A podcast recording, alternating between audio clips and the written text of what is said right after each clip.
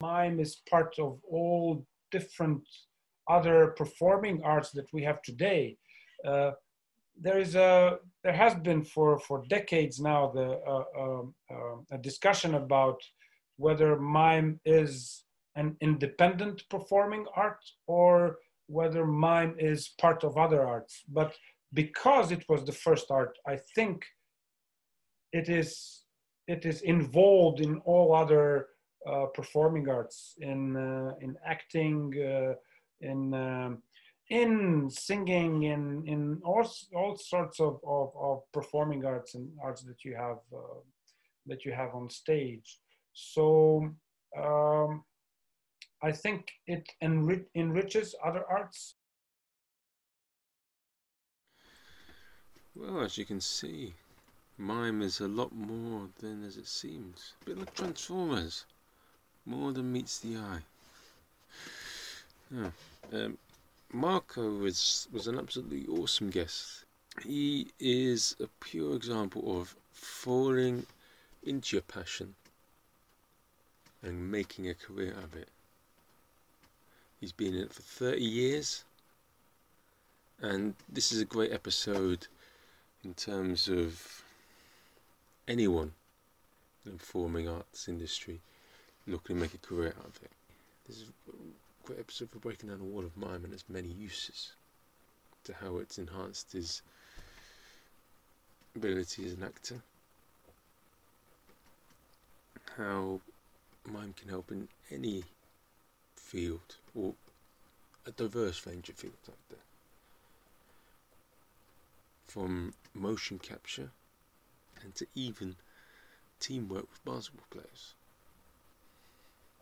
to even how mime is used today by people like Mr Bean.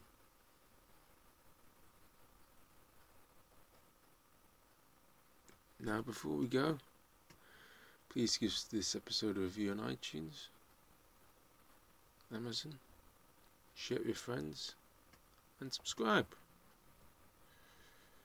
Without further ado, let us listen to Marco.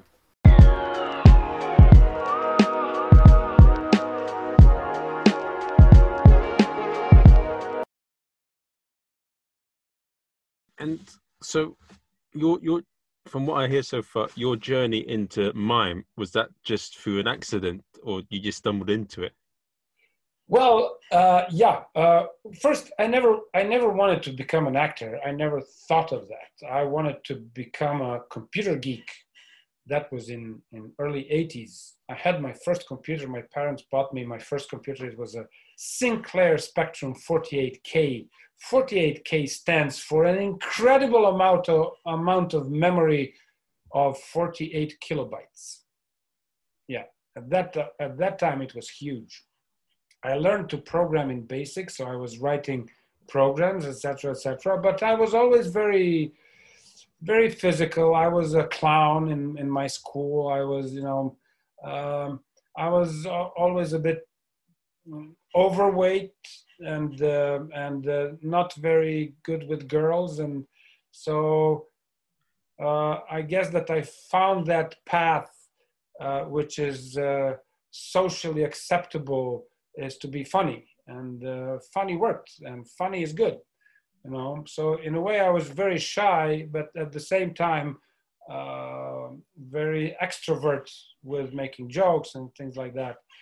And uh, at some point, I was. Um, fifteen or sixteen, uh, yeah, I was fifteen, a friend of ours, he was working in the radio here at, at our national radio, and there was an extremely popular uh, uh, radio show. Um, it was like a kind of a political satire. It, it went live every Sunday, so uh, during lunchtime, and we were all sitting around radio eating, and we were not watching television, but listening to what they had to say. It was funny. And he was one of the editors. So, and then because I was very loud and very expressive, you know, especially after watching Bruce Lee films in cinemas, you know, he took me to the radio because he couldn't sit down and speak proper, properly with my, my, my parents. So he took me to the radio and said, look, I have this kid, he's fifteen, he's making all sorts of noise, just do whatever you want with him. So then that was the f my first uh, uh, encounter with, uh, with the media, uh, with radio. So I did a couple of shows with them, I acted, uh, um, and I became, because the show was popular, you know, at parties uh, with, with my friends from school, they were saying, you know, Marco is in that radio show, and I became kind of popular. And I found, I said, oh, well, this is not such a bad thing, you know. And then I found out that actually you can study acting at the university. I mean, I never thought of that. I didn't know that that, that existed. And um, a friend of mine told me that his brother went to the university and he was accepted after the second year of, um, of uh, uh, secondary school. Uh, which is the age of uh, sixteen or seventeen. And I said, okay, cool, oh, that's nice. So I can skip two years of school and go directly to the university. Okay, cool, I'll do that. And um, I went for the audition. Um, I was not really prepared, but I was accepted among like six or seven hundred people that, and that was the only school at that time in, in Serbia, in Yugoslavia at that time in Belgrade, uh, governmental. Uh, it still exists.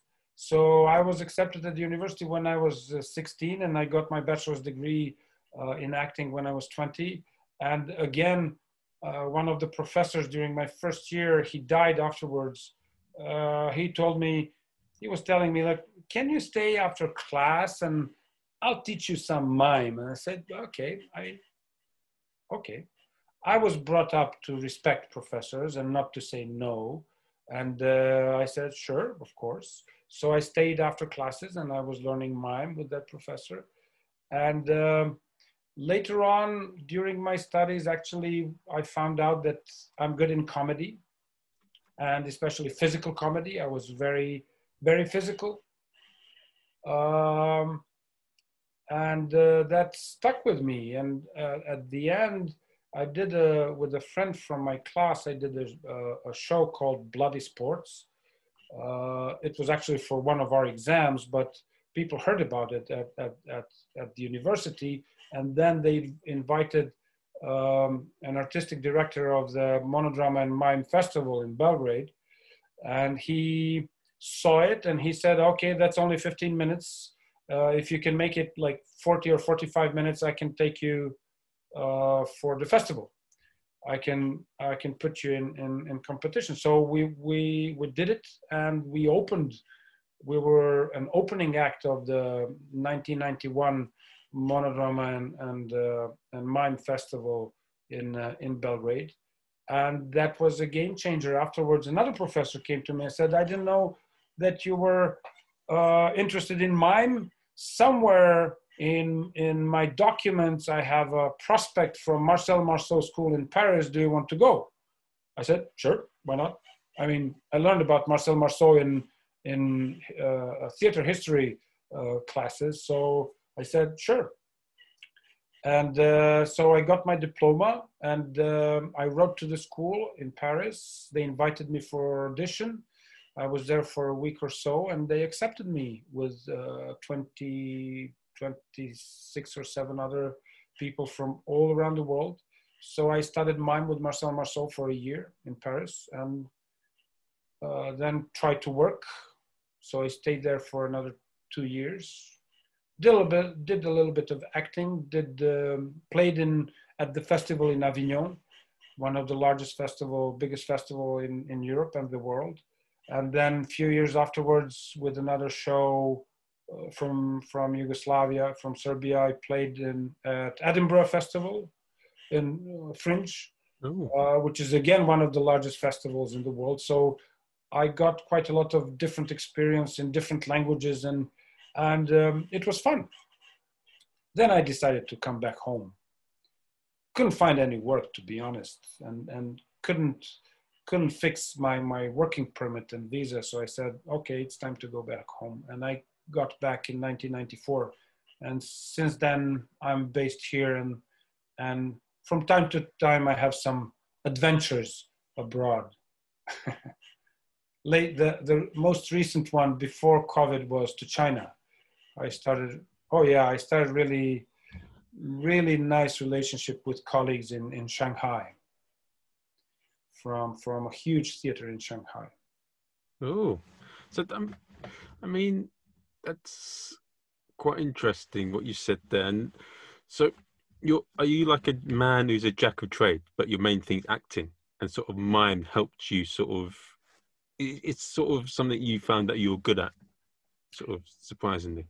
Uh, well, yeah, but uh, again, I'll, I'll come back to communication. It's all about communication. So in, in, in the base of everything is communication, whether verbal or nonverbal, but it's communication. Whether artistic or not, but again, it's communication. So, uh, and, it, and yes, when people ask me what I am, I say I'm an actor, which which I am, and that's my main profession. But uh, I was never, I was always an adventurer, and I always uh, like to try different things, and so that's, that stayed with me even now. I'm fifty now, I just turned fifty a month ago, and I always try to see, I'm interested in different things, and you know, and but again, whatever I do, it enriches me as a as a person, and at the same time as a as a thespian, so as a, as an actor. Yeah, it gives me wider range of roles that I can play. Mime is part of all different other performing arts that we have today.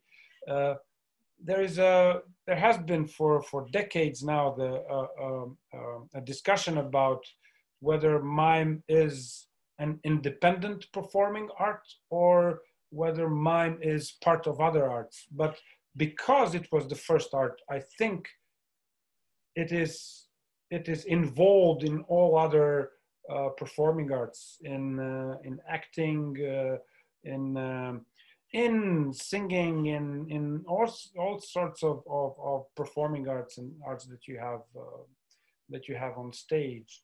So um, I think it enri enriches other arts, and it also, it's a great tool, and it enriches the expression of a performer, whether he is um, uh, um, um, an actor or a dancer. Mime, mime was there before dance. Dance came with uh, ritual, just like theater.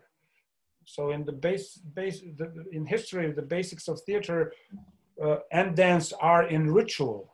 You know, when when people try to, when when they didn't have fire, and uh, um, and suddenly uh, you have a thund you had a thunder.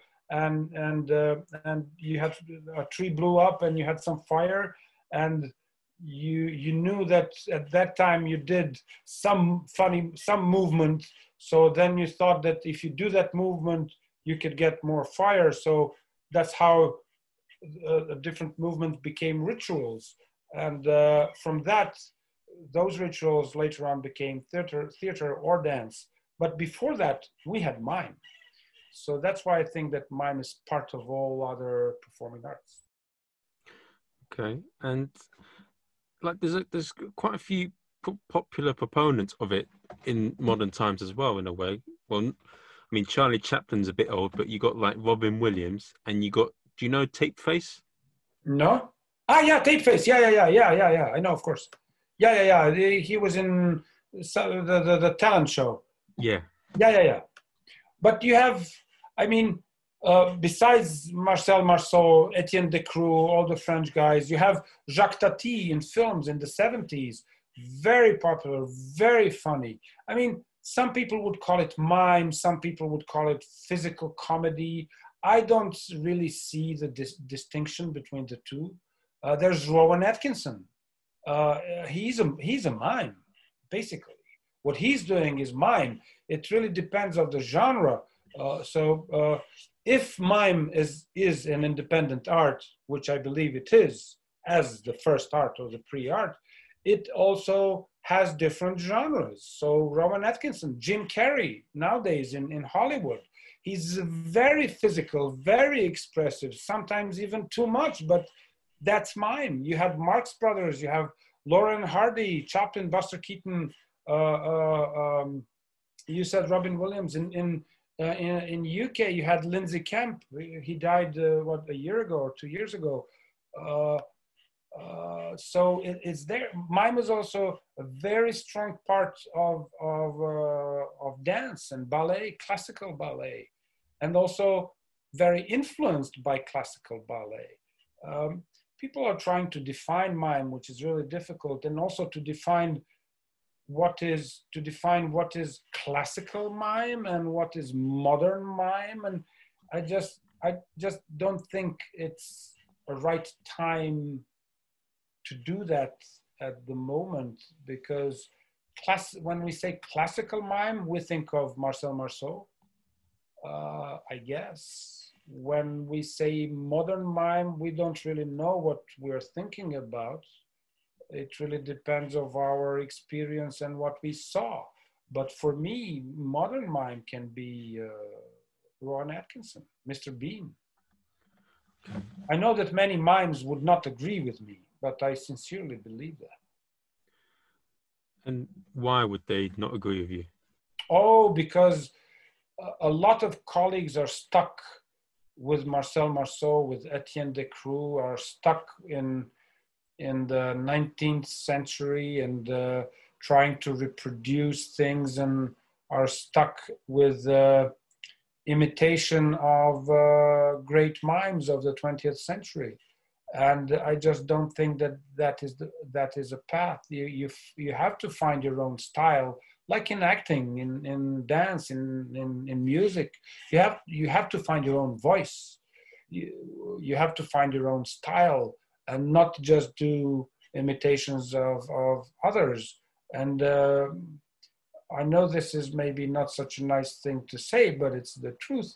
A lot of, a lot of uh, us are stuck with, uh, with um, uh, techniques and, uh, and styles of our professors, which were um, Art, uh, uh, artists of the of the twentieth century, and now we are in the twenty-first century. I can't wait to see what some young people that are, I don't know, twenty, twenty-five years now old, or maybe fifteen years old, would do with uh, with mime. I think, I sincerely believe in formal education and proper training, so I think that they should be trained as we were trained, but then they just have to Uh, to to try and destroy all of that and find their own their own way, find their own voice, their own movement, their own style. So, and what are some simple techniques in mime that you see that, like, I don't know, you go with, yeah, just what, what are some simple techniques and how mime works as a whole with, with your movement? Well, uh, first, first you can do anything if you do it, if I understand it as as the audience. So, of course, there's a the the mime walk and uh, the the the wall, et cetera, et cetera. But I I think of them as the citations from other mimes of the of the of the uh, twentieth century. So it's a nice way to keep the tradition. And that's absolutely great. But if you do a movement and I understand it, that's mime. If you, if, if you do a show where you don't need words, not where you cut out words, but where, if you don't need them, that's mime for me. And, uh, and that's fine. But the techniques, that's like sports. You, you, you have to practice. You do, you repeat and repeat. It's very boring, actually. You have to repeat movements. And uh, uh, your muscles have to learn those movements, and that's about it. But that's a simple thing to do. Anybody can do it. Anybody can do it. But not everyone can can um, uh, do something with it afterwards. Uh, that's where after technique comes talent. Technique is nothing else but but talent and creativity, or whatever you want to call it. Uh, uh, the technique is only the tool to that that helps you uh, share with your audience uh, your inner self. Um, share what you have to share with us. And acting, mime, any kind of performing, it's about sharing. It's about giving and asking nothing in return. That's why I also think that those guys that come in for the money or for, for becoming very popular, nowadays it's easy to become popular. Uh, with YouTubes and, and they, you, you, everybody can get their fifteen minutes of fame, as, uh, as Andy War, Warhol said, what, forty years ago now. So now it's easy, but who will be there in ten, twenty, thirty years? That's the question. Who will stay there? Mm-hmm. And one of the things I found interesting with mime, as you said, it, it's, yeah, that's an interesting question. Who's going to stay ten or thirty years? But like with someone like Tapeface, I feel he could go on for a very long time, and like, and it's just so unique, and it could go like, and the thing is, it's so transversable. He can do it in any sort of nation. It's just all movements, and it's sort of like stand-up, where if you're limited with words, you can only, it's very hard to switch to other languages. Uh, yes, that's uh, why some people and uh, uh, think of mime as uh, as the uh, art of the, performing art of the future, especially with all the technology now, because you it's the language everybody understands, and it's, it's actually, I mean, people are frightened when when people when when you tell them we'll go to see a mime show. They're usually frightened because they don't think they will understand it, or maybe they think it is boring. But if it is boring, it's not your fault. If you don't understand it, it is not your fault. It's the fault of the performer. Uh, so it's my fault. Forgive me. Uh, uh, mime is very exciting. It's like any other show, except you don't use words. Uh, uh, and and uh, it is our first language that we spoke. It is the language. Well, basic nonverbal language is in our genes. Uh, uh, uh, we understand it even when we are children. Um, um, it, it's very simple. How come a, a baby dog uh, uh, under, uh, knows that it shouldn't approach a big dog who, who is uh, uh, uh, showing its teeth? Well, it knows, it's in the genes. It's so the the the, vo the basic vocabulary of of nonverbal communication is transmitted uh, uh, uh, by our genes from generation to generation, from person to person. So how come people are today afraid of mime? It's in our genes. We understand it. If it is done properly, we will understand it and we will enjoy it. And you can go to the Royal Shakespeare, this and that, and watch, I don't know, uh, a, mu a musical can be a very boring experience. So it doesn't really matter if you are uh, having a show which, which uh, um, you can uh, watch and listen to, uh, uh, so use two out of five senses that you have, or Uh, uh, it, it can be boring also, but you can also watch a, a, a mime show that is so exciting that that will keep you for an hour and a half or, or two hours uh, uh, uh, uh, glued to your seat and and waiting for more. So it really depends. It's it's it's it's a storytelling experience by using only your body and not not uh, not necessarily your voice. Uh, or or words, um, so it has to it has to be exciting, like like any other show. And who? So one thing I want to look at is how have you found how has mime helped you in your field as an actor? So like you've played in different roles, like you've been in theatre acting, you've been in movie acting. Yeah. Like how has that given you an advantage when you're doing these roles? Oh, um, Uh, well, th there are two parts. One is technical part, and the other one is uh, uh, the creative one. Um, uh, uh, it's it's uh, uh, you become more expressive. You become more expressive. You think when you're making a role, you think of of the body of that character also, of the facial expressions of that character also. You're not only thinking of the Uh, intonation uh, of your voice and how you pronounce uh, um, words, et cetera, et cetera. Uh, also, it it helps a lot the a movement, even even if your role later on is very static. Uh, I, I did very static roles, also very speaking roles in speaking theater, uh, in spoken theater.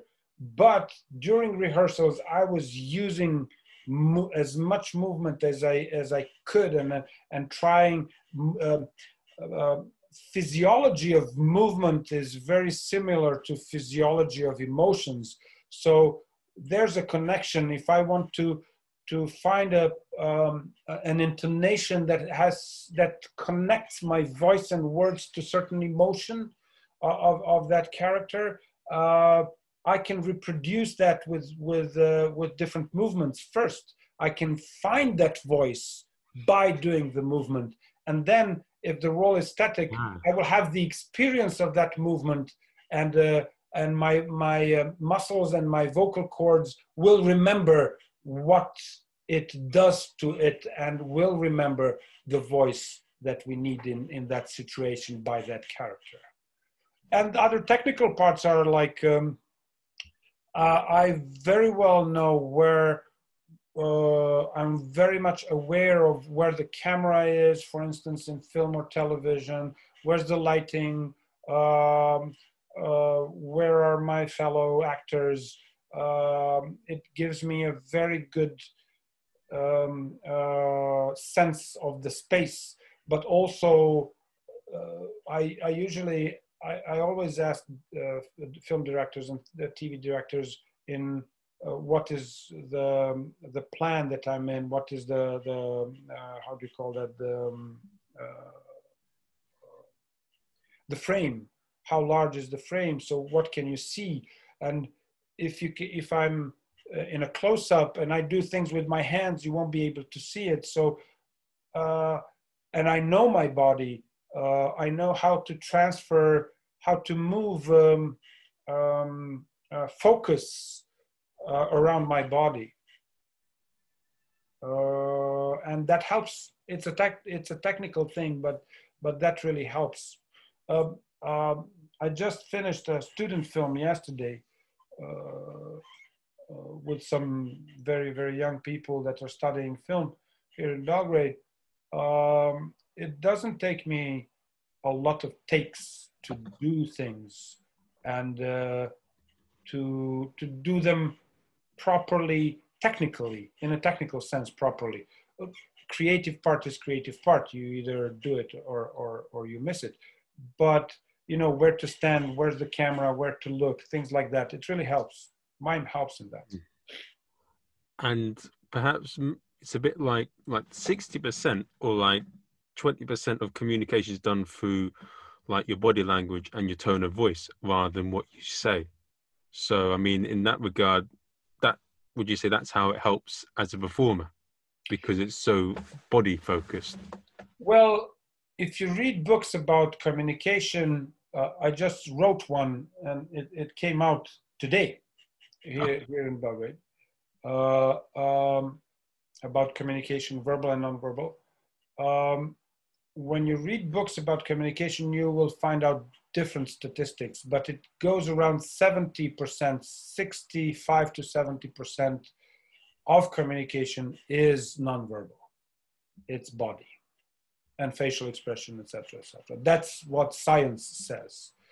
Then twenty something percent is uh, voice, it's vocal.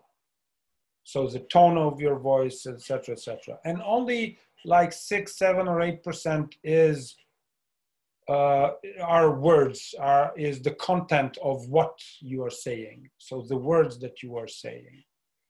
So the words are not so important. We make them important with, with the development of, of civilization, but they're not actually that important.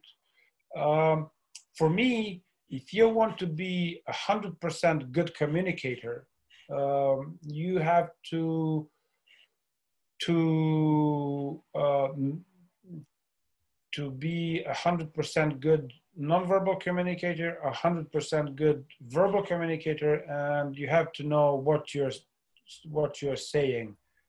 Uh, uh, you have to be aware of that, a hundred percent aware of that. So it's hundred percent plus hundred percent plus hundred percent.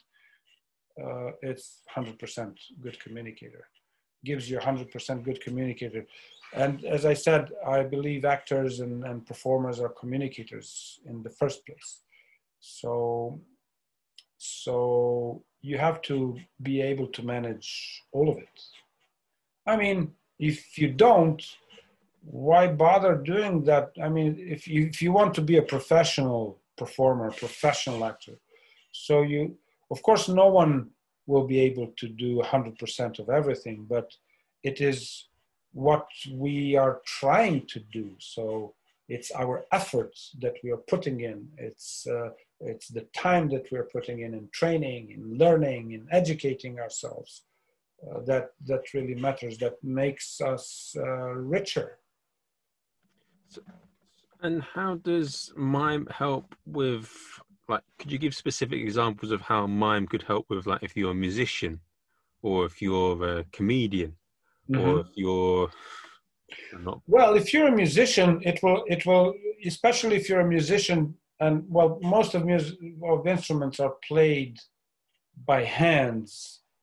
Uh, you use your hands. It will give you a great sense of coordination between brain and, and your, your body and, and hands. Uh, it will give you also, if you need more explosivity in your muscles or more Uh, tender movements, fine movements, it, it refines your movement. I worked in my career uh, of, of teacher, I worked also with some musicians. Uh, right now I'm, I'm working with a friend. We did two sh children's shows together in the past two, three years with music and mime, with the whole orchestra on the stage with like twenty, twenty-five people and mime or clown, which I did uh, with children, and that was fun. And he's a conductor. We are now developing a program of mime for conductors uh, because their hands have to be and their bodies have to be very expressive so that all the musicians in, in, um, in orchestra understands them. And that's nonverbal communication. It's as, as simple as that.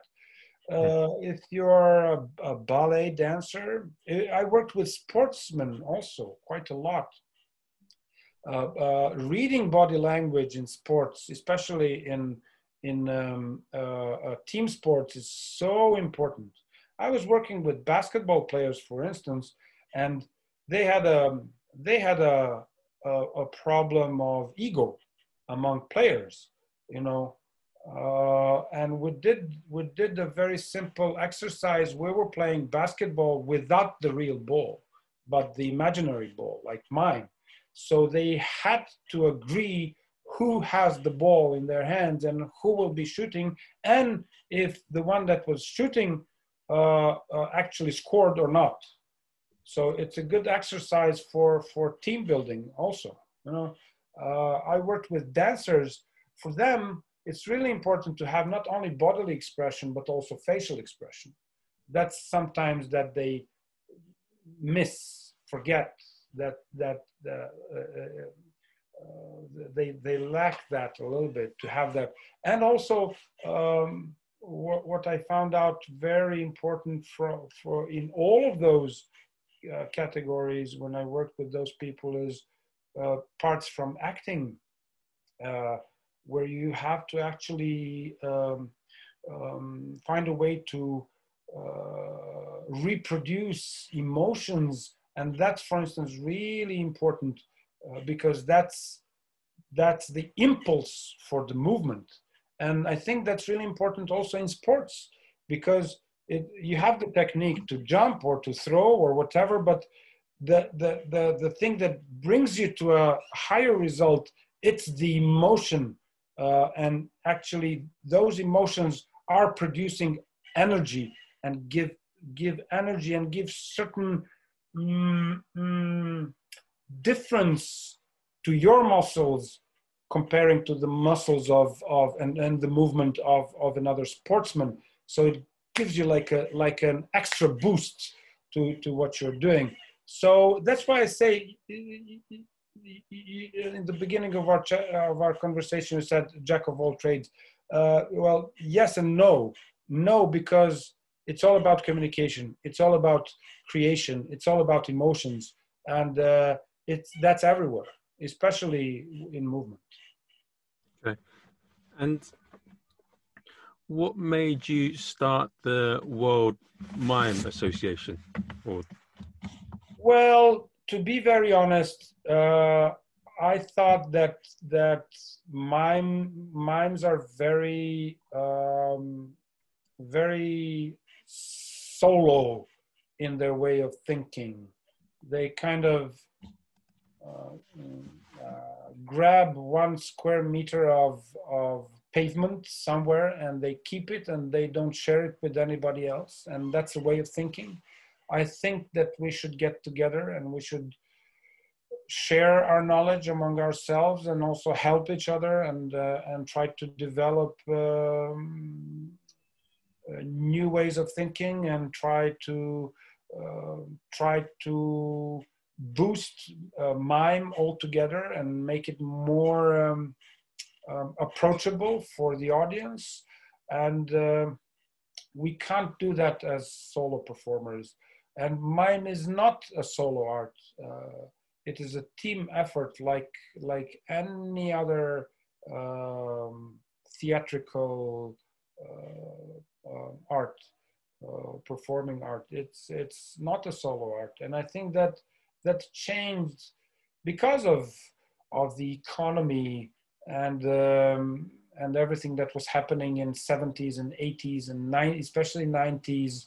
When there was less and less work, so we all tried to to survive by doing what we know, and so we came back. Um, we came back to our roots, which is the street, which is the street art, like in ancient Greece and ancient Rome.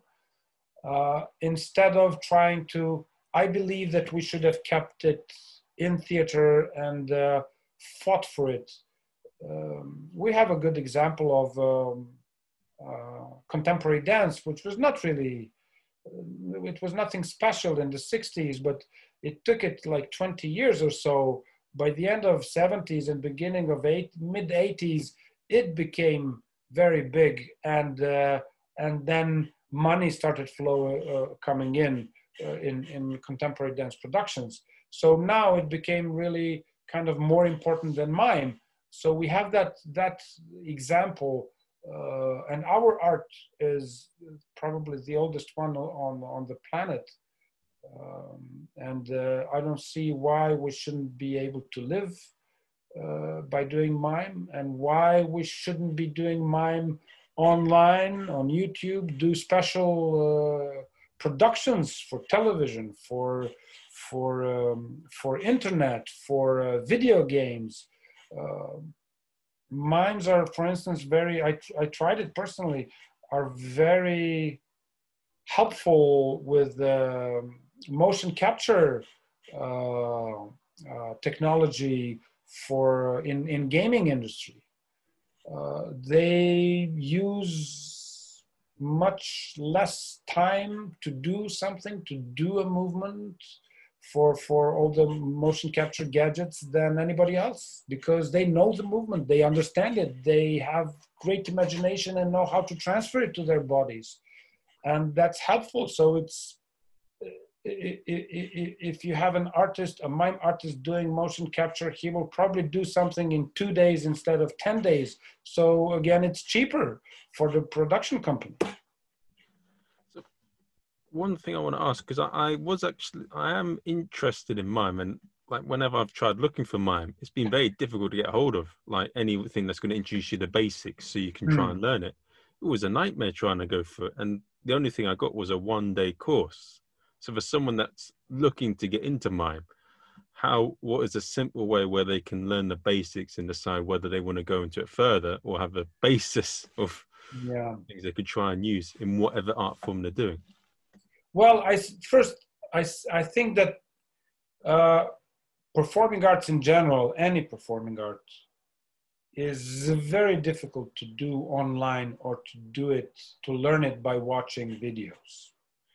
You will easily be trapped in imitating of what you see instead of learning it and understanding it. So I believe that you should be working with a, with a live professor, not a video. Uh, so someone that can help you um, uh, come understand the mechanics and understand the movement through your body. Someone that can lead you through that process. But later on, when it comes to repetition, to where you have to really, when you learn the movement uh, properly, understand it, then you have to repeat it so many times so that your muscles will, so it, that it will almost become mechanical, so that when it becomes mechanical, um, uh, then um, uh, it uh, then you have the possibility to be creative with it, because you're not thinking if you did it well or not well. You know that your muscles can do it. Then you become creative. That, so in that process of repetition, we can do that online. That's not a problem. So I think that, and then there's the last part, the creative part, and, and, and making shows and making performances. Then again, we should also, again, go live. So I think that you should start with a live professor and end up with a live professor or director or whatever. But in the, in the middle, you can do it online. So I don't think, I mean, it's really difficult at the moment with the pandemic. Uh, there's a lot of classes that you can find online. There's a lot of videos that you can find online, but I don't think that's, that's a good thing. If I tried also to teach online, but, but not, not uh, broadcast recorded videos, but to do it live like we're talking now. Uh, I even think that we as an organization will start something like that very soon. And how, how do you find it sort of working all these different environments as an actor? Like, how do you adjust to it? And like, one thing I think that sometimes people misunderstand with acting is the amount of work that goes into like behind the scenes of a set or a film, what time you got to get up, how much time you have to spend on the lines. And I feel that that's often not seen. Yeah.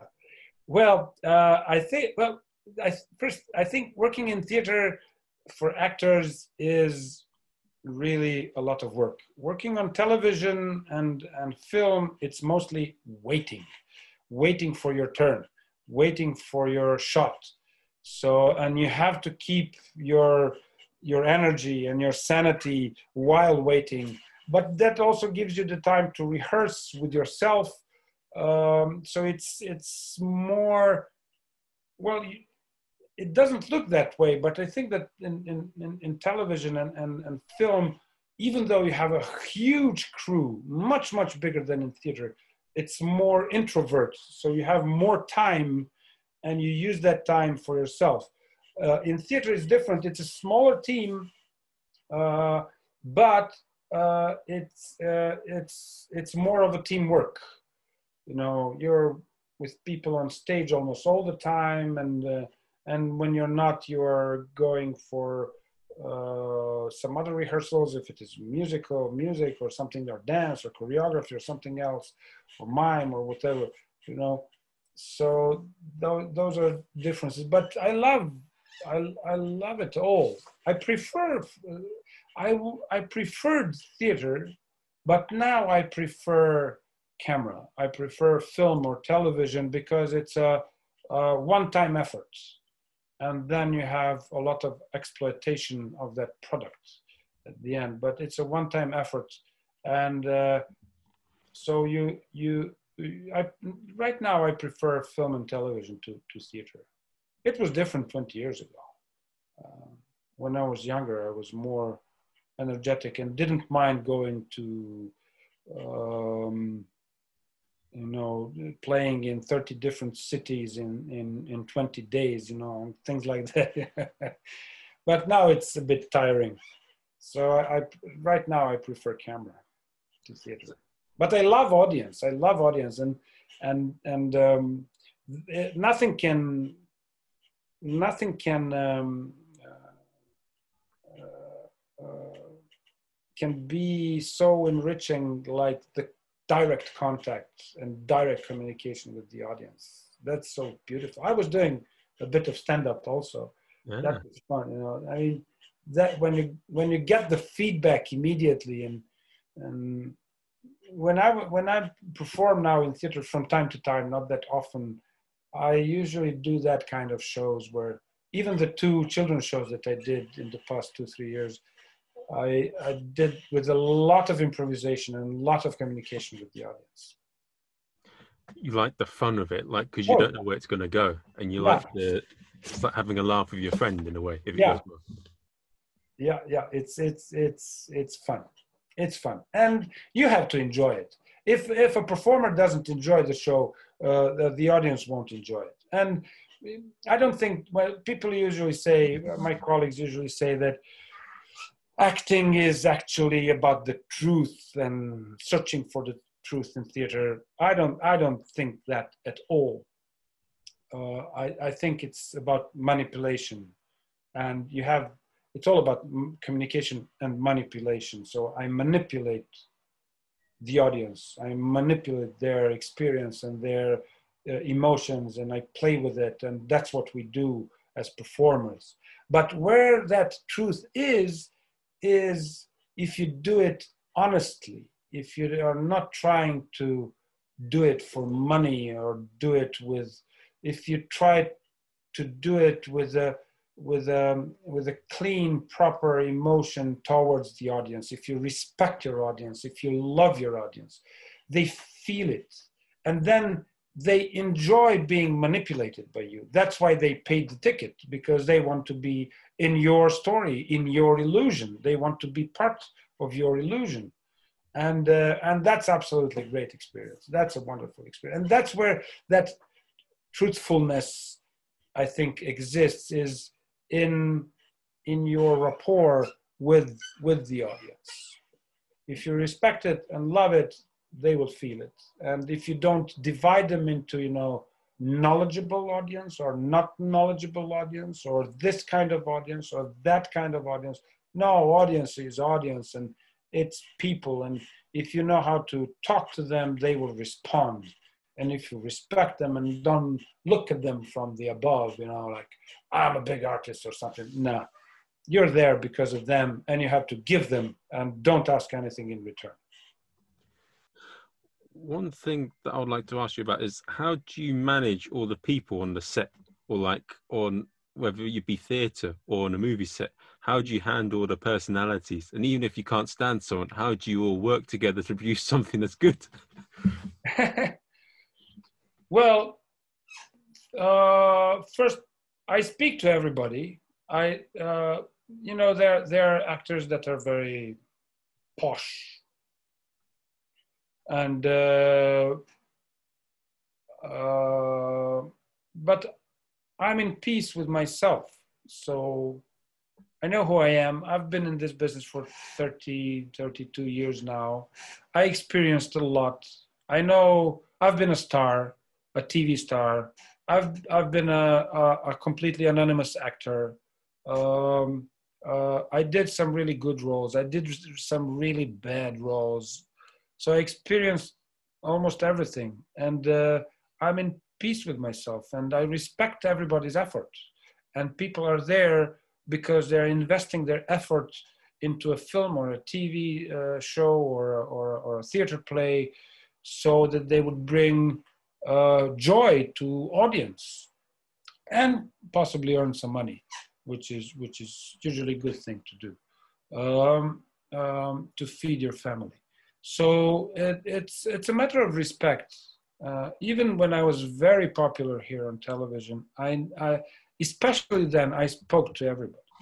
even when I was not in mood, uh, even when I was very tired or, or, or, uh, or sad, or I gave my time um, uh, to, and my energy to everybody.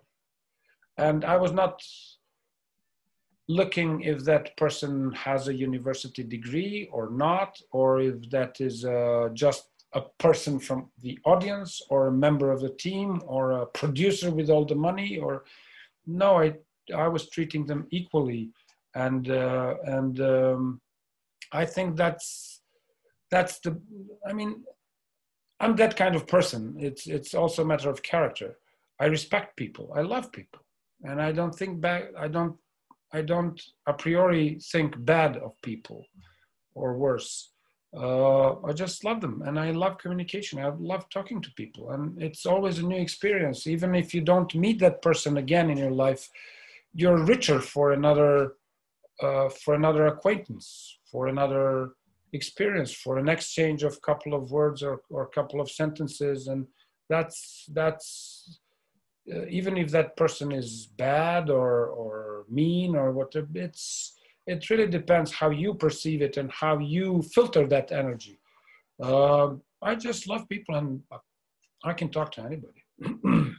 I would talk, I was, I mean, in, uh, I was talking to presidents of, of, of states, and I was also talking to, to people that are asking for money in, in streets, you know, and, and if you treat them with respect, you will get, you will, you will get, uh, you will get back the, the response, and a positive response. And, and, you know, we're all here for a couple of decades on this small planet. Uh, fortunately, nowadays we don't have, we have low cost companies, and we have internet, so we can be anywhere in a couple of seconds or a couple of hours and experience uh, other cultures and experience uh, other people and become richer for that experience. And that's a wonderful thing. We have to enjoy this. So one thing I want to say is it's been a lot of fun having you on the podcast. Thank you very much. I hope you've enjoyed it. Oh, yes, indeed. One thing I would like to ask you is, what would you like to plug in the podcast? What, I, what would I like to? Plug, like what are your social media handles, what projects you're working on, websites. If someone wants to get in contact with you, how, how can they reach you? Well, uh, the, I'd love to invite people to join the World Mime Organization. Uh, we're around two hundred members right now on, on all five continents. We had uh, uh, World Mime, three World Mime conferences, two of which in, in two thousand eighteen and two thousand nineteen were uh, live in person uh, in Belgrade. The third one should have been in Shanghai, but it was actually online in partnership with, with uh, uh, Shanghai Dramatic Arts Center. But hopefully this year we'll be there.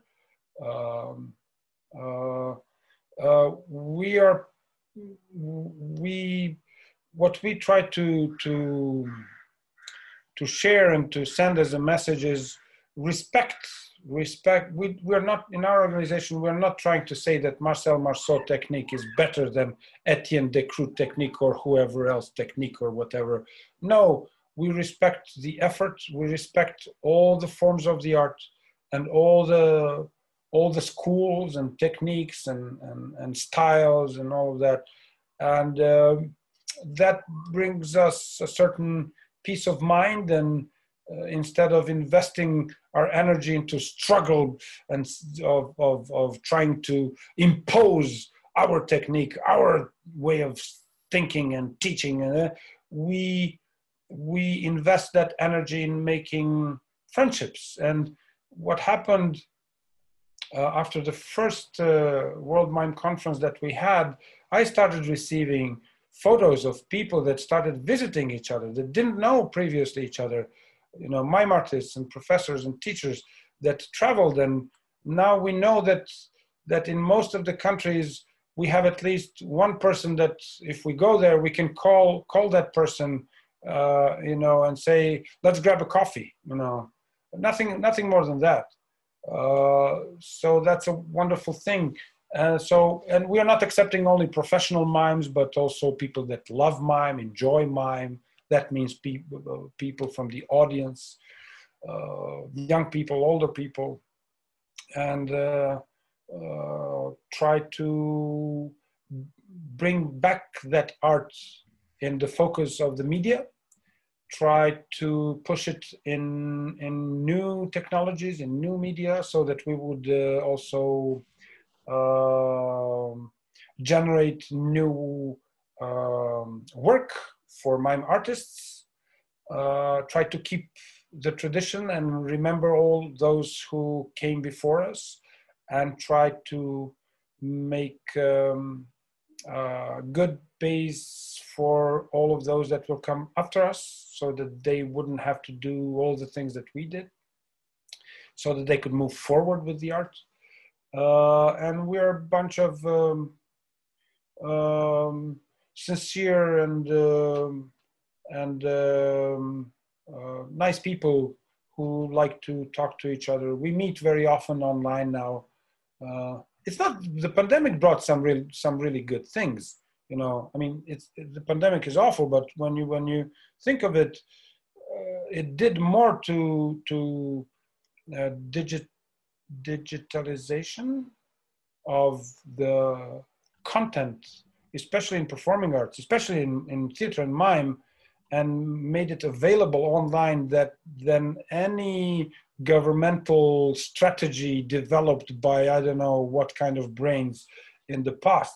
So in in couple of days after the pandemic started, in couple of weeks, everything went online. And, and I hope that theater and mime will, and mime artists especially, will embrace that technology and try to find their place in, in, in, in the virtual world, but not forgetting that, that we are, our art is an analog art and has to exist on stage.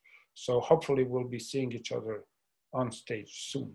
Yeah, hopefully, fingers crossed. We, we, but just want to say, yeah, best of luck with everything. Thank you, you too. Take care, man. Thank you. Thank you. It was really enjoyable to talk to you. Thank you.